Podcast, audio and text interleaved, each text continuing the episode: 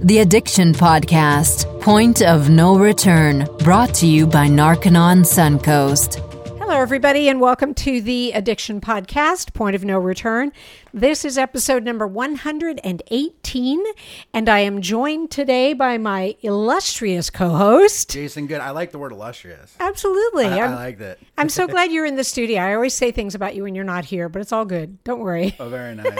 it's, it's weeks like this when it's like this hot in Florida makes me second guess the fact I moved here. Uh, yes.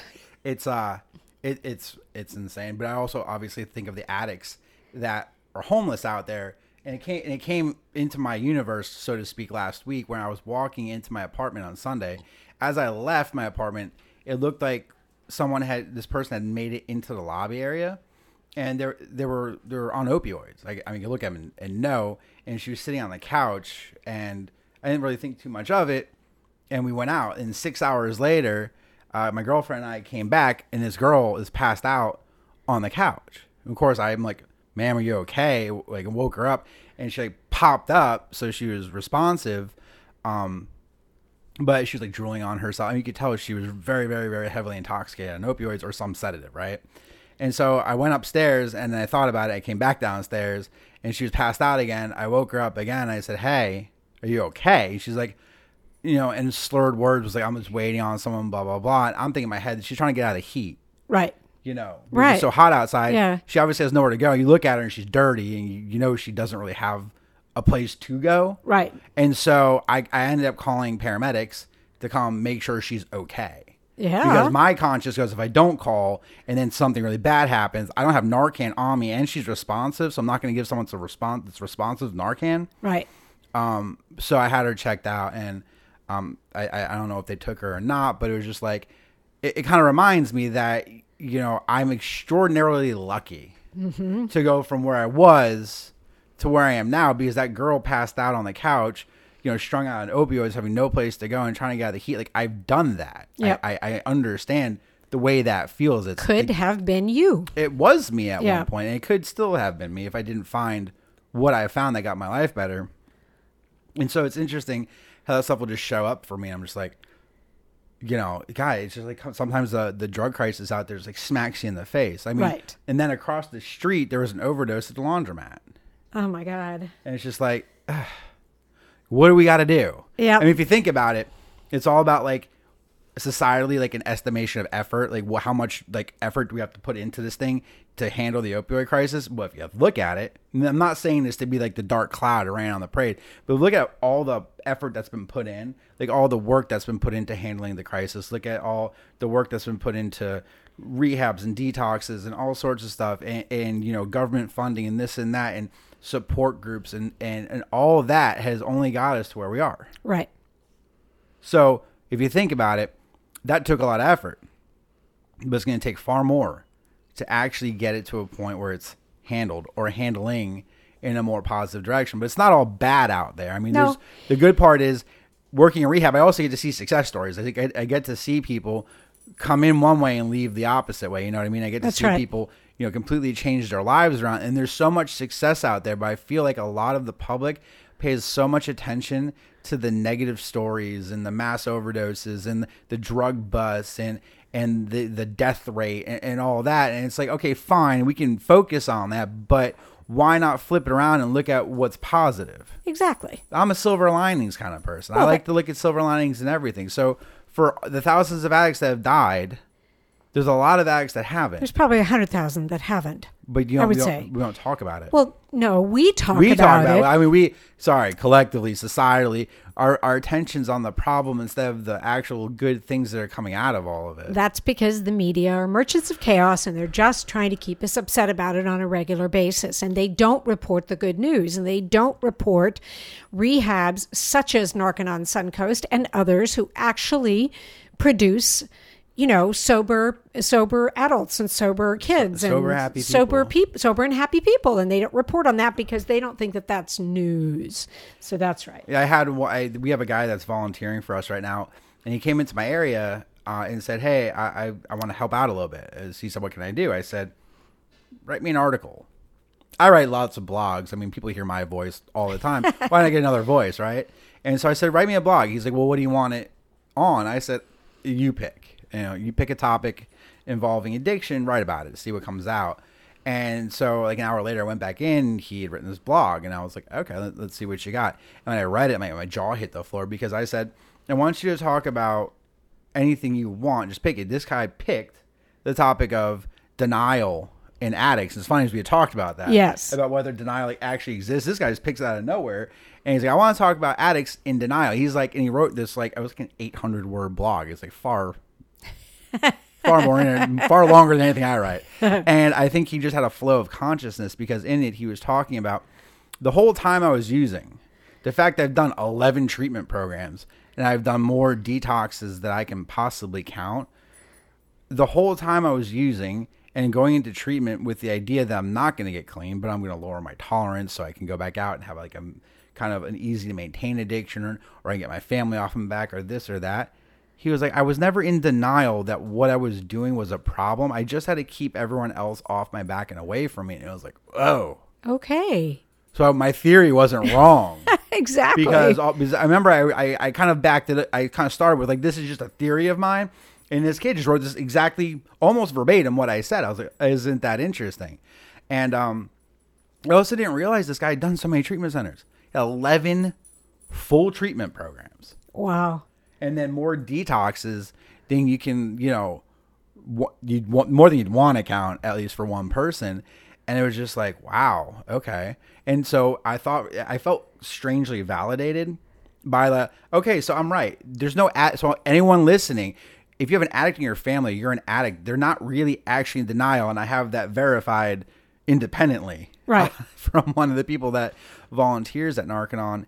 Is that denial doesn't exist? It's not a thing. Anyone that's shooting up or smoking crack or doing whatever knows deep down inside, or maybe really on the surface, that what they're doing is wrong, and it's a problem.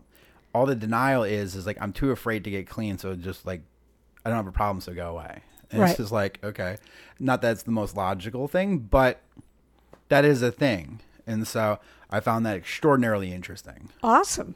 Interesting. Awesomely interesting. Is it awesomely interesting? The greatest part is this like after 11 treatment centers, like he did Narconon and he's like, when I came here, I wanted to do like a, like an honest, like I want to get to the root of my issues and actually put the work in that's necessary. There's another thing he, to get clean, because he said the other thing is that he could do other centers and you can do minimal work necessary, not really get into anything, just get yourself spat out the other side, and then that's it. And you can just go on your merry way and do whatever. Right. Um, as long as you have a decent insurance policy, you're pretty much always guaranteed a bed somewhere. Exactly. And so. Well, listen, we have an interview today, and I got to get him on the phone. His name is Tim Ryan. Okay. So, today we're going to be talking to Tim Ryan. Tim is a noted author and public speaker. Drugs stole more than half of Tim Ryan's life, but he, since he's become sober, he's dedicated every waking minute since walking out of prison to dealing hope to addicts and their families. By his own account, Tim Ryan shouldn't be here. But as he states, where there is life, there is hope. Known as the Hope Dealer, Tim is, is a successful entrepreneur, grateful recovering heroin addict and alcoholic, nationally ranked barefoot water skier, and truth talking convicted felon. As a business leader in a high tech industry, Tim made and lost millions. As the founder of a Man in Recovery Foundation and motivational speaker, Tim's mission is to help one addict at a time transform their lives from dope to hope. Tim has been a featured thought leader in numerous national media, including USA Today, Newsweek, and The Steve Harvey Show with Dr. Drew, plus dozens of nationally syndicated radio shows. He was an invited guest by the U.S. President to the 2016 State of the Union address. Let's talk to Tim Ryan. So, Tim, thank you so much for being on the podcast today. I really appreciate you sharing your story with us. I am truly honored to be here. Thank you for having me. Okay. Now, typically, the way um, I think that what our listeners are mostly interested in are the stories that we share on the podcast. And typically, the way I started is to ask you, how did you get started in drugs or with drugs? Wow, that is a uh, that's a great question. You know, I was the when I grew up, I grew up in the northern suburbs of Illinois, and I graduated high school in '86. But if you take it back a little, I mean, drinking, everyone drank, and heck, I can remember at 14 years old, my best friend was 18. We lived on a lake, we water skied together, and the drinking age was still 18 in Wisconsin. So, as a freshman in high school, every weekend we were going up to Wisconsin drinking. But the drugs, I can remember at 15 years old, I was with two of my friends, Pat and Brian. We were at Jim Spielman's house, who's now dead from a cocaine overdose. There was some older kids, and they were all doing cocaine. And I was a kid that struggled with learning disabilities and self-esteem, and I kind of wore the mask. I was the class clown, but always wanted to hang out with the older kids and they said, "Do you want to try some cocaine?" And we each put in five bucks. Myself, Pat, Brian, and Joel, and we all split a quarter gram of cocaine. And I'll tell you, that one line of cocaine was it. About 20 minutes later, Pat and Brian were sleeping at uh, Pat's house and we're going home. I said, I'll be there in a little bit. And I went up to Brian's older brother, Joel, and I said, Do you have any more? And he said, I have a half gram. I'll split it with you. You owe me 25 bucks on Friday the first time I bought cocaine, I was having it fronted to me, and that was it. Game on. I mean, my high school academic school was not me. I got on the work program. The only thing I excelled at was water skiing from 14 to 21. I was one of the top ranked barefoot water skiers in the country. I got on the work program. I ran pizza restaurants, but every Thursday, Friday, Saturday night, it was party. I mean, Monday, I would be planning on where I'm getting my alcohol or my cocaine for the weekend. Yeah, started wow. out real quick. At 15. Yep, 15 years old. 15 and then you know, I when I got out of high school, I had a 1.4 grade average. We took a test called the ACT, a perfect scores of 36. I took it five times and I received an 11 each time. You know, I'm not the sharpest tool in the shed. I had the opportunity to go down to college in Louisiana, and I went down to Monroe, Louisiana for a few different reasons. A, they had open admission, so if you pay the bill, you could go to college. They had the best intercollegiate water ski team in the country, so I wanted to get on the water ski team. Um, the drinking age was 18, and it was three to one girl to guy. So I figured Louisiana sounds like a great idea. I hopped on a plane, flew down there with my mom. As soon as she got off that, uh, got on the plane to fly back. I was at a liquor store, and you know, alcohol and drugs took over very quickly. Um, ecstasy was legal in the state of Texas in 1985. I went down in 86. There was a lot of quantities. We started running drugs between Dallas, Houston, Mississippi. Made a lot of money, but that allotted me the more time to do more cocaine, ecstasy, got into a lot of hallucinogenics. Uh, but the story ends is I never got on the water ski team. You know, I started being told, Mr. Ryan, you're a liability. You don't show up to class. You don't show up to practice. Drugs and alcohol very quickly just took everything away from me. Mm-hmm. This was in Monroe, Monroe, Louisiana. We would go to Houston, Dallas, or Mississippi every other weekend and buy 5,000 hits of ecstasy and bring it back and sell it. But that allotted us the opportunity to get in because we're making a lot of money. It gave me the opportunity to buy more drugs, more cocaine. I did a lot of ecstasy. I got into a lot of hallucinogenics. I actually had a bumper sticker on the back of my 78 Ford Fairmont that said in search of the eternal buzz. You know, I was searching for happiness through drugs and alcohol when in hindsight they caused all my problems. Wow. Yeah. So you didn't make it on the so, the water ski team. did didn't make it on the water ski team. My claim to fame is uh, I went to college with a little country western singer, and when I do speaking events, um, his name was Tim McGraw. Oh, wow. And I knew Tim. Yeah, we we were acquaintances. We weren't friends. He was in the Pike fraternity, and I would see him play up at this bar, Enoch's a Cafe, on Wednesday night, and the thing was, Tim went by the name Tim Smith. He didn't want people knowing who his father was, and his father was Tug McGraw, a professional baseball player, but his father was also an alcoholic. So once Tim graduated college and went to Nashville. He took his name, Tim uh, Tim McGraw. But what people don't realize is Tim McGraw is also an alcoholic, but he's been sober since 2008. And what that shows me was two different things. Due to the shame and guilt that his father was an alcoholic, he didn't want people knowing who his dad was. But on hindsight, his dad was an alcoholic. Tim became an alcoholic. So the disease of addiction is hereditary and it gets passed down generation to generation. Wow. Wow.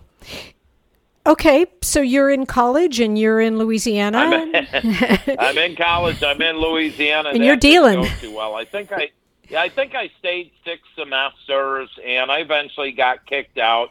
I came back to the Chicago area, did some odd jobs. Um, again, hanging out with an older gentleman, and uh, Roger was a cocaine hookup. I very quickly went from snorting cocaine to starting to smoke cocaine, freebasing cocaine. And uh, I can remember Roger and I would drive to the north side of Chicago every day, which was about an hour drive. We'd go to noon mass at this big Catholic church. We'd sit in the pew, we'd kneel down like we were praying, and a Colombian lady would hand us two ounces of cocaine. Um, this lady went to church every day of the week, but she was one of the biggest cocaine dealers in Chicago at the time. We drive back, we'd sell one ounce, and then we would smoke the other one. And my life got out of control very, very quickly. And at 21 years old, I checked myself into drug treatment. It was uh, January of 1990. In September, I turned 21. And here in January, I checked myself into a place in northern Illinois called Parkside Lodge. When I went into treatment the first time, I went in with the thought pattern I just want to quit doing cocaine because I felt the cocaine was the issue and I wanted to figure out how to drink like a normal person. I like treatment. I went through the motions and probably a couple days before I was getting out, this guy came in and spoke. He shared his story and when he was done, he looked at all 38 of us. There were 38 clients, and he said, One of you will be sober in a year, and a third of you will be dead. And right away, I put up my hand. I said, Excuse me, sir, there's 38 of us. He said, Listen to me, kid. One of you will be sober in a year, and a third of you will be dead. And it scared me. And I said, What do I do? And he said, Don't drink, get a sponsor, work the steps, go to meetings. I'm like, All right, cool. And then my father sat me down and I love my parents more than anything in the world. And my dad looked at me and he said, Tim, where did we go wrong as parents? And it still gets me emotional this day. And I said, Dad, you didn't do anything wrong. My parents adopted my older brother, me, and my little brother and sister. Dan's two years older than me. They're he's 52, I'm 50, and Katie and Kevin just turned 48. They're three quarter Chippewa Indian, and we were poor growing up, and a vacation was put the canoe on the van, go to Wisconsin, camp out for two nights, canoe down the river. My dad worked at the Chicago Board of Trade for a little company by the name of EF Hutton for 26 years. In 26 years, he never missed a day of work. He became senior vice president. He ran the whole country. My mom helped co-found a company called Market Day, which became a, a multi-billion dollar food co-op. We had a good life. They took us on two vacations every year. We had dinner every night at 6:30. You know, family was everything. And I looked at my dad and I said, "Dad, you didn't do anything wrong." And he looked at me and he said, "Well, Tim, why you got some help, your mother and I got some too." And I'll jokingly say that cult called Al-Anon got to my mom and dad hmm. because these famous words came out of my dad's mouth. He said, Tim, I learned that I didn't cause your disease. I can't cure it and I can't control it. And he said, I'm not going to contribute to it either. And I said, So what's this mean, Dad? And he said, You're welcome to come home, but the day you start drinking or doing drugs and not doing recovery, don't let the door hit you where God splits you. So I came back. I started going to the Crystal Lake Alano Club. I'd go to four or five meetings a day. I started an asphalt seal coating business. I had about eight of my buddies working for me. Me and another buddy started a barefoot water ski school. Life was good but I'm the guy that would go to meetings and think I could get sober through osmosis. I didn't need a sponsor. I didn't need to work the steps. I thought I could just hang out with sober people, and I wanted to save all my friends. About eight months later, I was uh, competing in barefoot water skiing that summer. I won Illinois State, I won Michigan State, I won Wisconsin State. I was one of the top contenders for the U.S. Nationals that year. And at the Midwest Regionals, I fell in a trick run and I blew out three discs in my lower back, and my career was over instantly. And then I was introduced to a wonderful drug called Vicodin. Here, take 300 of these a month, you'll be fine. Mm-hmm. I didn't uh. like the pills, so I went back to smoking weed. Two days after smoking weed, I went back to drinking. Very quickly with the drinking, I went back to cocaine. Very quickly, my seal coating business was not a business. My partner with the water ski school, I heard those famous words again. He said, Tim, you're a liability. I'm taking the ski school to Florida, but you're not coming with. And there I am in my apartment with no running water, no electricity with myself, by myself, crying to myself, saying, I can't stop. Got a knock on the door, you're evicted. Um, and I, I had a buddy of mine reach out to me in Austin, Texas, and he said, TR, why don't you come on down here? I'll help get you sober. And my buddy had just graduated uh, University of Texas and bought a little house. So I packed up and I moved down to Austin.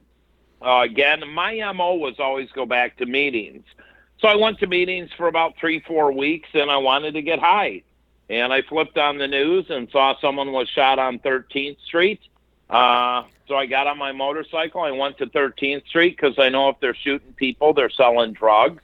And bought some cocaine, and very quickly went back into doing cocaine.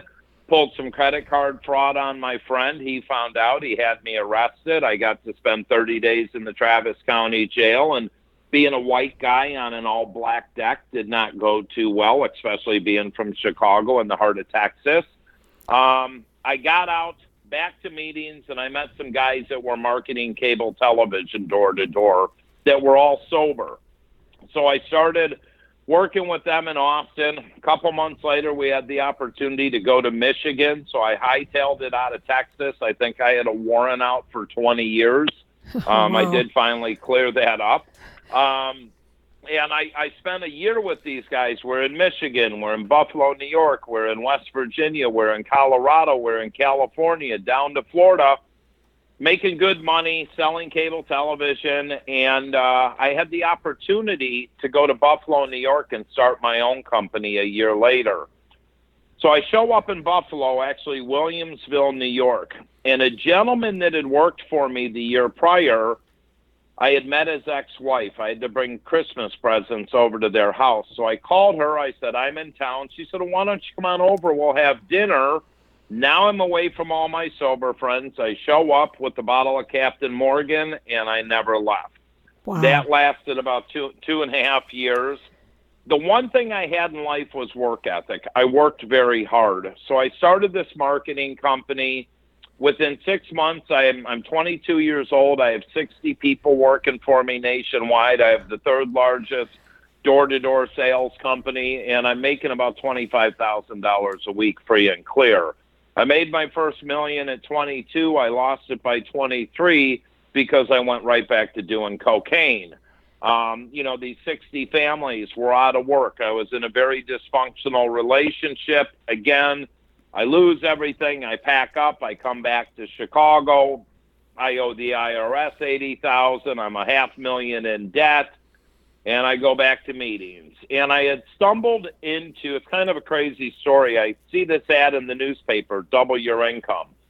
So I go apply for this job, and the guy has me interviewing in his house. And I walk down in his basement. He's got two desks set up, and he's wearing a suit. And I'm like, "Who the hell wears the suit to go to work in their own house, but I'll go with it. Yeah. And and I I see a book on his desk called A New Pair of Glasses. Now I remember that's wrote by Chuck C. It's it's a recovery related book, so I know this guy's in recovery. So he's telling me what he does, and he's a data processing recruiter, and I can make all this money. And I say, hey, this is great. I'll take the job. And he said, I'm not hired. Didn't say I'm hiring you. And I said, Bob, are you in recovery? He said, yeah, I'm seven years sober. Why are you? And I said, Yeah, I saw the book by Chuck C. I said, Yeah, I'm two years sober. He said, You're hired. I wasn't two days sober, but I could talk the talk and I could walk the walk. You know, rarely has a person failed, thoroughly followed this. I could quote the big book of Alcoholics Anonymous like the back of my hand, but I had no concept of what living recovery was. So Bob hires me. I'm making three, four hundred cold calls a day. Now I went from making twenty five thousand a week to a three hundred dollar a week draw. And on my 28th day, I made my first placement and I made nine grand. And I'm like, you know what? I can do this. Four months later, I made 50,000. I'm like, bam, I'm in. I'm going to learn this recruiting business. But again, I quit going to meetings. I start drinking. I start doing cocaine. Bob found out, but he didn't care because if I made 40 grand, he made 40 grand. I made 50, he made 50. He made half of all the commissions. And one of our clients called a management consulting firm in Chicago, and they were looking for a recruiter. So I quit working for Bob. And I said, Bob, I'm quitting. I'm done doing this. And I went by my house and I sat by my home phone because I knew exactly what Bob would do. And Bob calls me two hours later. Well, what are you going to do? And I said, I think I'm going to take this job as a contract recruiter. I get paid hourly. And he said, Hey, you know, this consulting firm, Pete, they're, they're looking for a recruiter. Would you go talk to him? I said, No, I'm not interested. He said, Tim, please do it. So I said, All right, set up the interview. And I'm hang up the phone. I'm like, Yes, it works. So I go down, I interview, they hire me on the spot.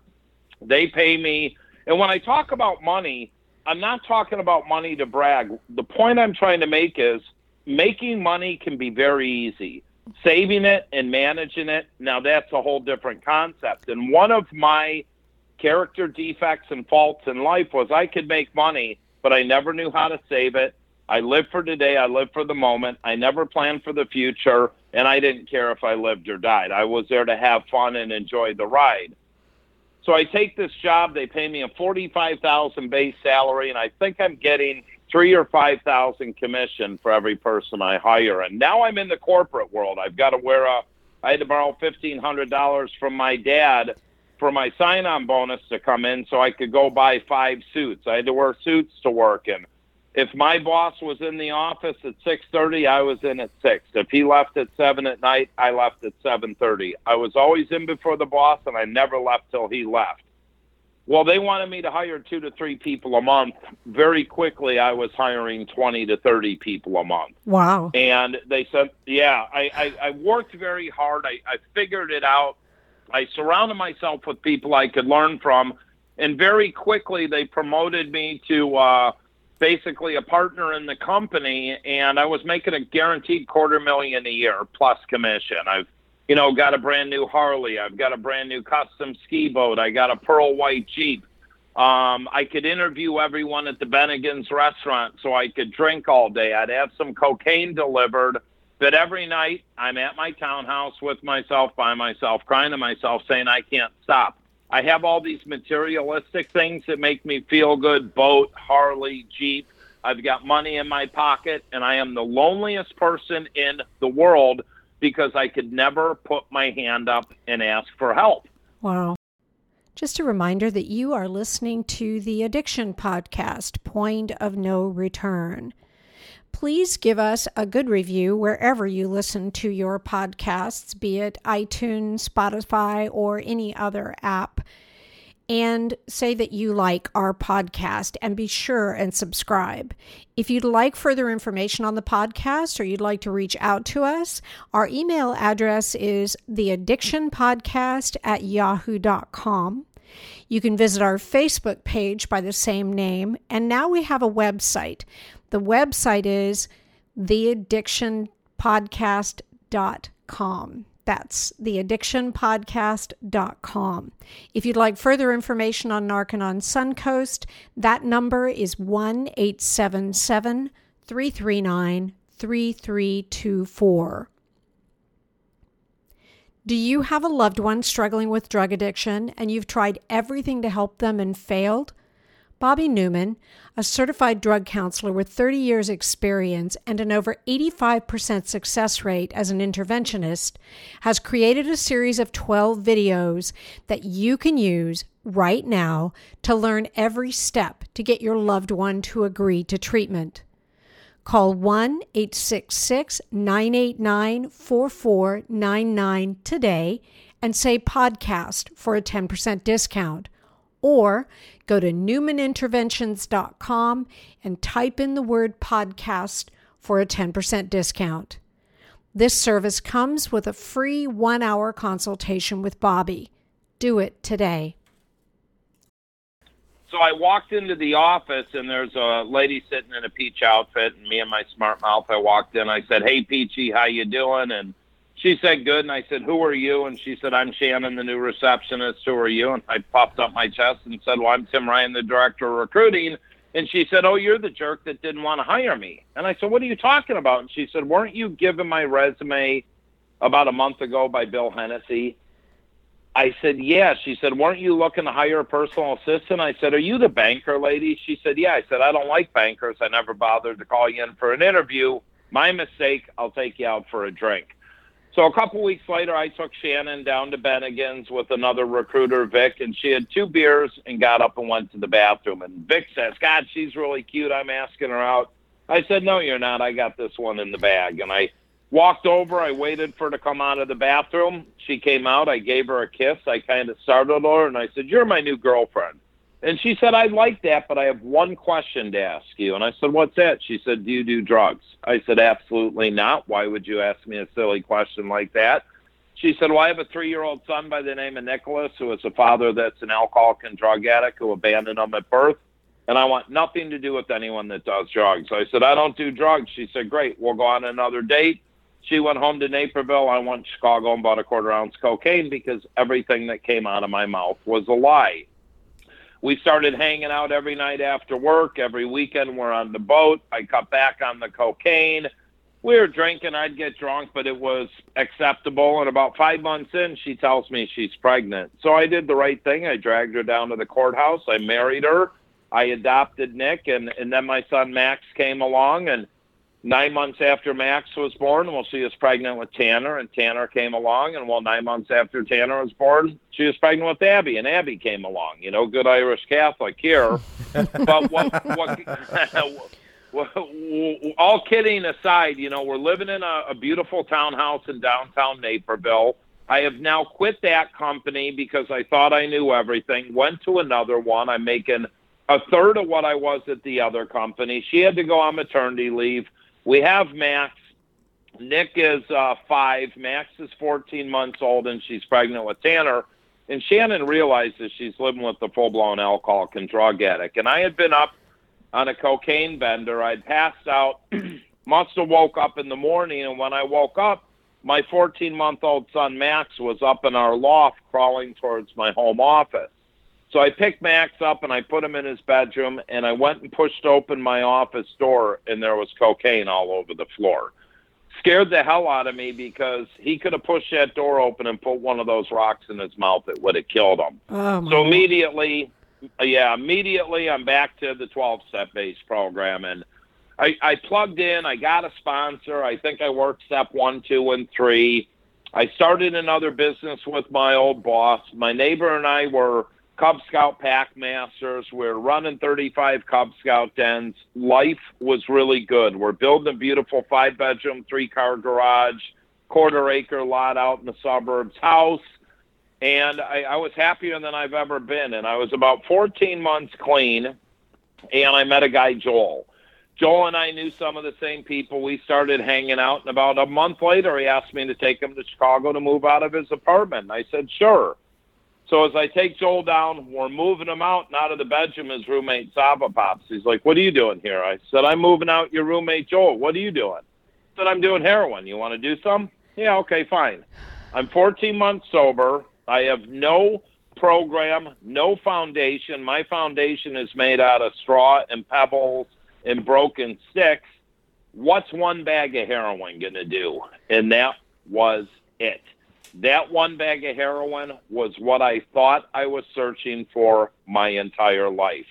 That one bag of heroin ultimately turned into a $500 a day habit for 12 years. I jokingly will say I wish I was just an alcoholic. That would have been easy compared to what heroin addiction did to me. Wow. And and it's not. They're both they're both horrific. Um, I hid the heroin from my wife for about a year. I snorted it.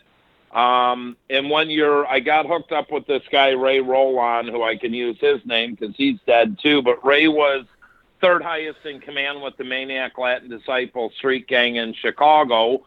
I started dealing with Ray. And when your drug dealer says, Hey, Timmy, get in the car, we drive about uh, two miles to downtown Chicago, and he said, "You see that building and that red door?" I said, "Yeah." He said, "Walk through it." I said, "What is this?" He said, "That's the methadone clinic." He said, "Tim, I really like you a lot. I'm a drug dealer. I'm a gang member. I run this gang, but you're not going to die on my watch. You need help. You're buying way too much heroin." And I walked into the methadone clinic and uh, said, "Hey, I'm a heroin addict. I snorted a bunch of heroin and, and got on methadone and called my wife and." Said, "Honey, I'm I'm cured. I I know you think something's been wrong with me, but I've been doing heroin." And then she started putting two and two together. Why was I getting sick every three or four weeks? And then I'm miraculously better. And she's searching the internet trying to find out what's wrong. So I got on methadone, got up to about 80 milligrams, got really angry on it. My wife said, You got to get off. I called Ray. I said, How do I get off? He said, You start doing heroin again. So I went back to doing heroin. I went started injecting heroin. Um, I always had my own businesses. I ran some executive search firms, so I could make money, but I could hide out, and people never knew. But what happened is I started to get consequences. I got my second DUI. I lost my license for three years. I didn't drive. Um, two weeks before I used to get my license back, I drove one time, and I got a driving on revoke. So now I'm going to lose my license for two more years. Well, I got a case of the I don't cares, and I kept driving. And two weeks later, I got pulled over in Chicago by Officer White. Now, I was a slick drug addict because I would wear a suit and carry AA literature with me. And because I'm in a bad part of town, and Officer White pulls me over, What are you doing? I said, Look, I, I work for Alcoholics Anonymous. I'm on a 12 step base call. And he looks at me, goes, You idiot. Nobody works for Alcoholics Anonymous. It's a volunteer program. You're going to buy heroin. I said, No, I'm not. Yeah.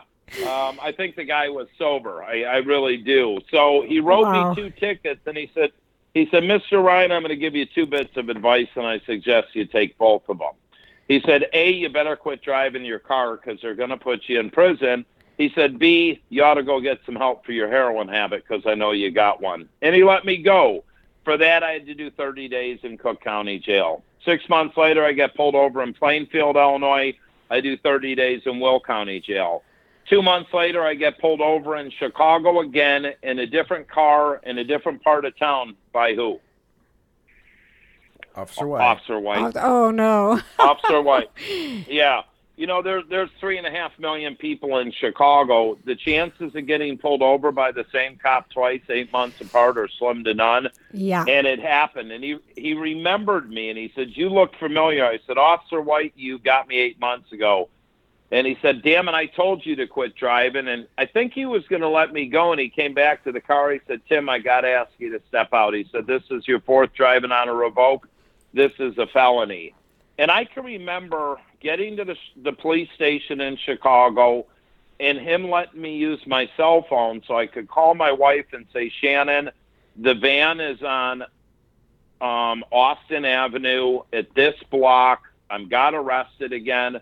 And her and my 75 year old mother in law having to go down for two hours trying to find the van. You know, that's what my addiction did. It. Wow. I could I could handle being an addict, but it affected my kids and everybody else. Right. That got me my that got me my first year in prison. I was sentenced to a year in prison on January 25th of 2008 on my wife's birthday. Happy birthday, honey! I'm going to prison. Uh... So I could either, yeah, I could either do six months in Cook County day for day, or take a year in prison. You become a felon, but you really do 61 days and they release you. I said, good. I'm a felon. Let's go. So I did 61 days and I got out and I came back and all I did in prison was read books, eat commissary, get a tan. I was in Southern Illinois and had a key to my own cell. It was kind of a vacation. Um, I remember getting home and my wife sat me down and she said, Tim, while you were incarcerated, I applied for a scholarship to go to nursing school and I was selected number one. I got a full ride. And I said, You don't need to work. I make plenty of money. And she said, Tim, the way you're living, you're going to end up in two places. You're going to end up dead or back in prison. And we got four kids to take care of. Now, in the interim, I've probably OD'd two, three, four times. Um, and she was right. You know, I went and started another executive search firm. the market was hot. I made four or five hundred grand that year. I had an office in the Wrigley Building, downtown Chicago, and I went right back to doing heroin and drinking like I never stopped. Um, this went on till December 16th of 2010 when I drove one more time. Uh, I snuck the van out. Shannon was taking a shower. I can remember her calling me, "What are you doing?" And oh, I got to go get Ariel out of jail. All everything was a lie. And she said, "Tim, we'll get you the help." And I just hung up the phone. I got to my drug dealers. Ray is now dead because his wife died from an OD, so he committed suicide. I'm dealing with his cousin Flacco and Flacco's got a kilo of heroin sitting in front of me, and he says, "Tim, be careful. This is strong. It's a pure batch." So I stored it a little bit, bought what I bought, and I drove away. And my thinking is, well, if it's that good, I better pull over and shoot some up. So I pulled into a McDonald's. I shot up a bunch of heroin, put my spoon and syringe away. I sat there and said, well, I'm not dead. So I started driving and the next thing I remember, I'm being wheeled on a gurney into West Suburban Hospital with the Chicago cop telling me I just killed two people.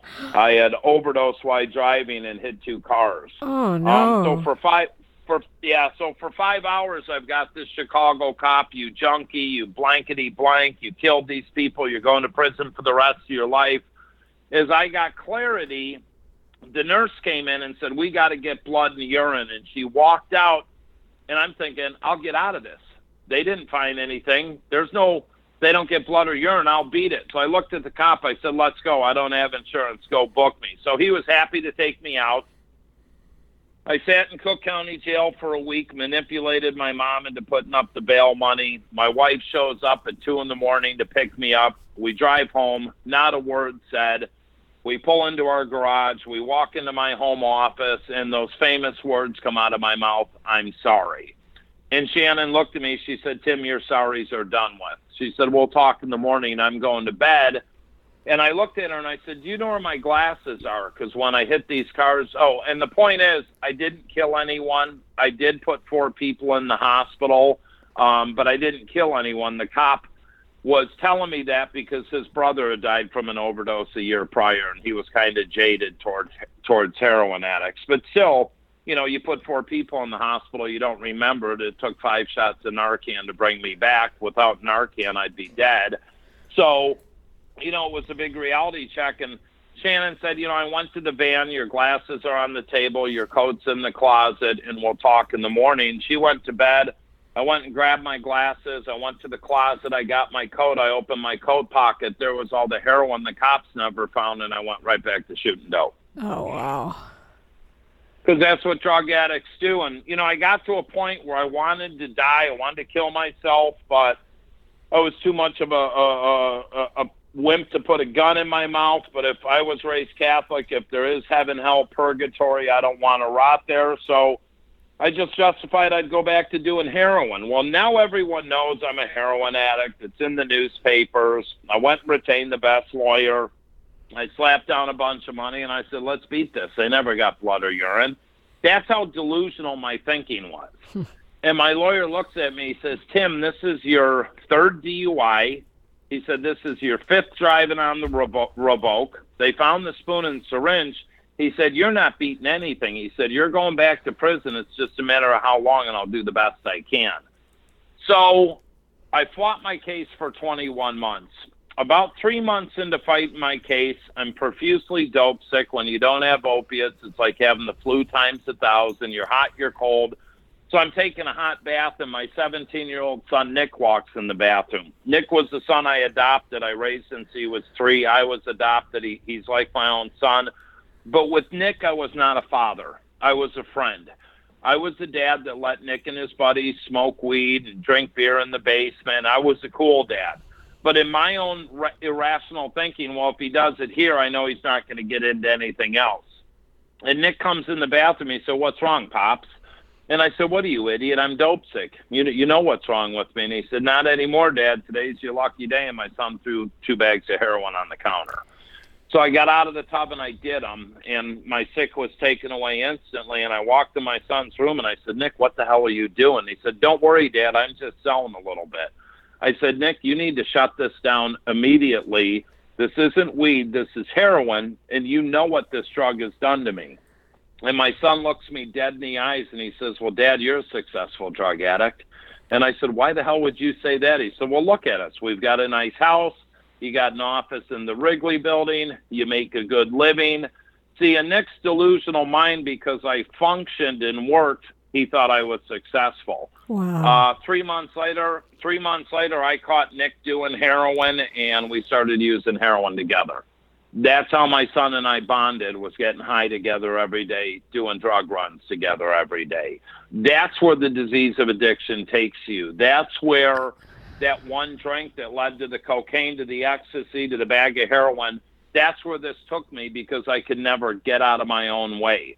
I mean, and it's hard for people to wrap their head around, but that is how my son and I bonded. That's how we spent quality time together was getting high, manipulating his mother, and living in our diseases of addiction. And then October 30th of 2012, I was sentenced to seven years in the Illinois Department of Corrections. When I walked into prison the second time, I'm six foot one, 200 pounds right now. I weighed 158 pounds. I was skin and bone. I was walking death. I defecated and vomited myself for two weeks in the cell. I looked up and I said, God, I'm done. I said, please take away this obsession and compulsion to use, and I swear I will turn my will and life over to you. And please let me get into Sheridan Prison. In Illinois, there's 28 prisons. There's two with therapeutic drug treatment programs. And the next day, I was transferred to Sheridan Prison. Um, the Illinois Department of Corrections, the WestCare Drug Treatment Program, and Sheridan Prison saved my life. I needed to go to prison. I needed to be sat down. I needed to lose everything. I left my wife with uh, my oldest son in active addiction, a house in active foreclosure, not a dollar in, in the bank account. Wow. Um, Shannon came, yeah, Shannon still came to visit me every two weeks. We lost a house in foreclosure while I was incarcerated. She had to move everything out, put it in storage, move 20 miles away. My kids uh, all moved into grandma's house. My three boys lived in the basement. Abby and my daughter and her mother shared a bedroom. Nick was in active addiction, all because of me, because I'm the guy that couldn't put my damn hand up and ask for help. Now my family's affected. But in prison, I couldn't do anything about it. So I had two choices go through the motions or plug into recovery. 18 hours a day in that cell. My cellmate and I studied the Big Book of Alcoholics Anonymous, the NA Basic Text, the Bible. I read probably 300 books on business, co- business, cosmic healing, karmic energy, you name it, I did it. We did group three hours a day, five days a week. We'd sit in the day room at night and have a meeting. All I did was recovery. I never got a TV. I wasn't there to do push ups for noodles. I was there to change. Um, on Father's Day of 2013, I called my wife to see if she's coming to visit. She said yes, but I need to let you know I sent you a package. I said, cool. What'd you send me? Some magazines? She said, I sent you divorce papers. I can't do it anymore. So after 18 years together, 16 years of marriage, my wife divorced me in prison. My worst fear in prison was my son was going to die from an overdose. Nick had overdosed two more times was in treatment two more times while I was locked out, locked up. I ended up doing 13 and a half months. I caught my case December 16th of 2010. I walked out of prison December 16th of 2013. Three years to the day I caught the case, I walked out. I did 13 and a half months. For the first time in my life, I was 13 and a half months clean and sober. Shannon, my former wife, picked me up took me to downtown Naperville. She had a townhouse her and my mom had rented. All my furniture from our home was moved in. My four kids came over for dinner that night, and we had Portillo's hot dogs and Italian beefs. And that's the last time I was together with my former wife and four kids as a family. Uh, as soon as my parole agent showed up, I, I went to another meeting, got another sponsor. For two and a half years, I never missed a meeting, went through the steps again um, I did that in prison. I started some family support groups. I went back into the technology space for three months and said, I'm done. Called my mom, borrowed $15,000, and uh, set up a nonprofit called A Man in Recovery Foundation. My motto is we take people from dope to hope, help one addict at a time. We've assisted over 5,000 people into treatment in the past five years. 95% have no insurance or resources. I stumbled into working in the treatment space. At uh, 19 months sober, my son Nick was in treatment for the sixth time. He's now 20 years old. I went to meet with Nick and he said, Dad, you know, we got such a crazy story, father, son. We used to get high together. He's like, you know, I want to work with you. I want to do what you're doing. He said, think of me and you, a father and son team, speaking in high schools. And I said, Nick, I love it, but you got to get sober. He said, don't worry, Dad, I will. 30 days out of treatment, Nick was back in Cook County Jail. Uh, he did 45 days in jail. He got out. Um, his mom picked him up and said, "We're done. You're not coming to my house. You're not coming to dad's. All you do is lie, cheat, and steal." Oh, don't worry, my girlfriend and I are getting an apartment. Five days out of jail, I called Nick and said, "Come to my house and get some Narcan." He said, "Don't worry, Dad. I'm not on that BS anymore," and I believed him. And two days later, August 1st, uh, 2014, uh, Shannon called me at six in the morning and said, "Get out of bed, Nick overdose." She picked me up. We shot to the hospital, ran into the emergency room. Tim and Shannon Ryan here to see our son Nick. He overdosed, and 30 seconds later, the chaplain walked out, and I knew my son was dead. Yeah, I knew my son was dead. And I'll ask people what was my next thought, and they'll say, "You want to get high." I'll say, no, my next thought was I'll be at 6 o'clock 12 step base meeting that night. My son passed away on my 21 month sobriety date. Oh. Um, in Nick's passing, he really solidified what I do today. And uh, I just uh, lost one of Nick's friends yesterday. Her brother died six months ago from an overdose. Since my son has passed, I've been to over 150 funerals. I've buried over 30 of his friends. I've assisted over 50 of them into treatment. This disease does not discriminate. Um, I started dating a gal out of prison who was, you know, going through a divorce, newly sober. Next thing she tells me she's pregnant. I'm like, you got to be crapping me here. You know, so all of a sudden I've got another daughter. Today I have a almost four year old daughter by the name of Mackenzie, who, uh, wow, is my my entire world. You know, God called one of my kids home and blessed me with another one and my daughter's never seen her dad drink or use drugs. Um, I my 18 year old daughter's on a partial scholarship to Lynn University in Boca mm-hmm. Raton, Florida. My 19 year old uh, just completed welding school. My 21 year old worked with me for three years. He's now out in Colorado recording uh, his first album with his band. And, you know, I get to be a father today. I get to be um, a partner in life, a son. And, six months ago, God blessed me with another angel by the name of Jennifer Jimenez, who came into my life, who is now my fiance. And Jennifer's uh, 13 and a half years sober. She's a supermodel, a celebrity, has got a hell of a story, and we now speak all over the country together uh, through two tour de force speakers. You can check us out at timandjen.org. Um, we still have our you like that shameless plug, don't you? No, no, no. It's um, totally okay. Have, I always ask for the plugs. yeah. I always do. no, we still uh, have our foundation, and Jennifer and I are in the midst of uh, opening a detox and inpatient residential treatment program out here in Los Angeles, California, right now. So the life I have today, you know, a little over six and a half years sober, is a life that I could never, ever imagine. You know, we just got back from a, a one o'clock meeting at the comedy store where Jennifer got to speak and we're we're going to another meeting tonight and, and my whole life is recovery and giving back and getting out of my own way and surrounding myself with people that are smarter than me.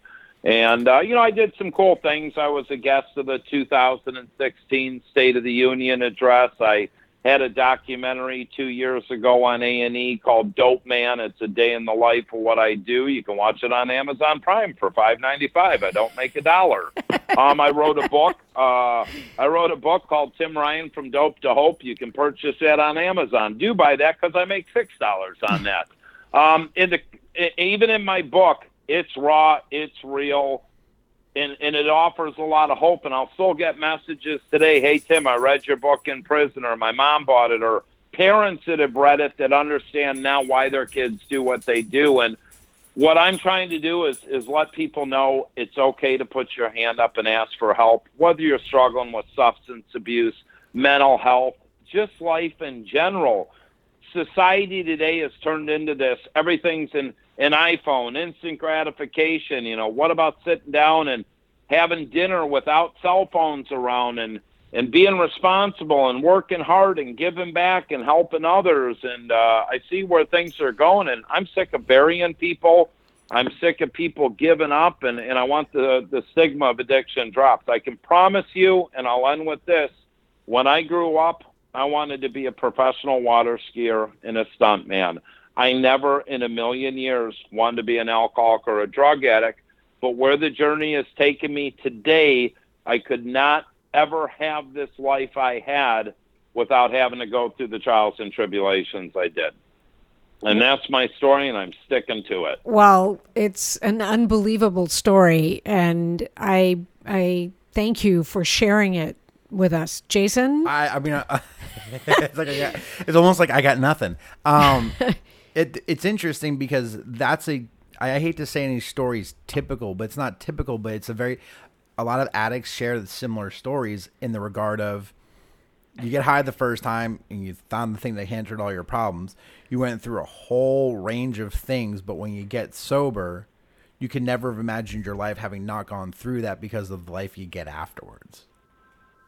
Yeah, you know what was really interesting after after my son Nick passed away, Shannon, and his mom, we're it was two weeks after Nick passed, and we're sitting down and having lunch, and she had said something profound to me. I, I said, Do you blame me for Nick dying? And she said, I've got resentment towards you, but no, I don't blame you. She said, Tim, you went through all your she said, I truly believe you went through all your trials and tribulations. God put Nick and I in your life for a reason. You went through your struggles. Nick went through his. For Nick to pass on to set the stage for what you're going to do next. And she said, please don't ever stop what you're doing. And it gets me emotional, but I had to go through all this to have the platform I have today.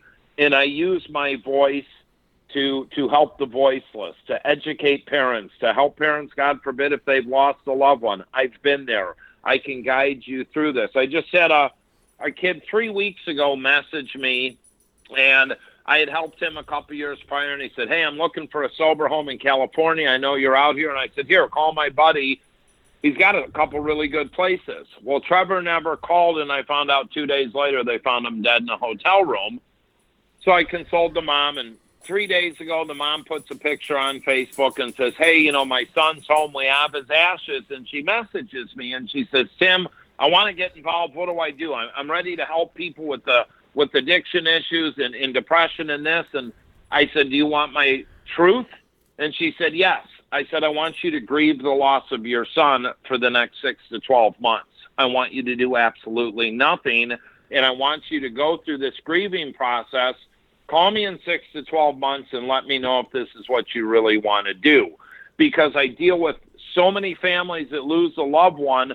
They want to get involved in the crisis right away, but then they never grieve the loss of their husband, wife, brother, sister, child, and they live through the day that person died.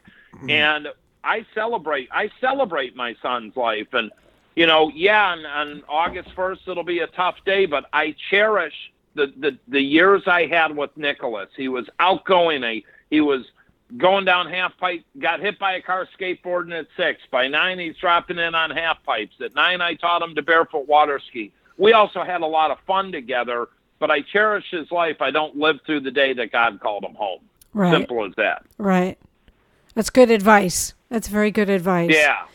Tim, thank you so much, not only for sharing your story with us, but also for everything you're doing to, you know, take responsibility for, you know, this whole situation and for, you know, for people who are going through it and people who are suffering. I think it's huge what you're doing in the area. Yeah, it has to. And I couldn't imagine doing anything else. And I'm truly blessed that I have the opportunity to do this and and help people and try to just guide and direct. I can't rescue anyone, but I can give you the tools and I can give you the suggestions and and that's what I do today and I'm truly honored and blessed that you gave me uh, 45 minutes or an hour of your time to share my message. And if it helps one person, that's all that matters. That's what it's all about. And I thank you too for doing what you're doing. And I know it will help. Thank you so much, Tim. Thank you guys and have a wonderful, wonderful day. You as well. Thank you for joining us today. I hope you enjoyed Tim's story. Jason and I definitely found it riveting and emotional and tragic. And now he is really taking responsibility and doing his part to help end this scourge of addiction. Once again, please subscribe to this podcast wherever you listen to podcasts and give us a five star rating. We'll be back again next week with another very cool interview. You have been listening to the Addiction Podcast, Point of No Return. For more information, call 877 339 3324 or visit www.narcononsuncoast.org. Narconon is a non 12 step rehabilitation program based on the works of L. Ron Hubbard.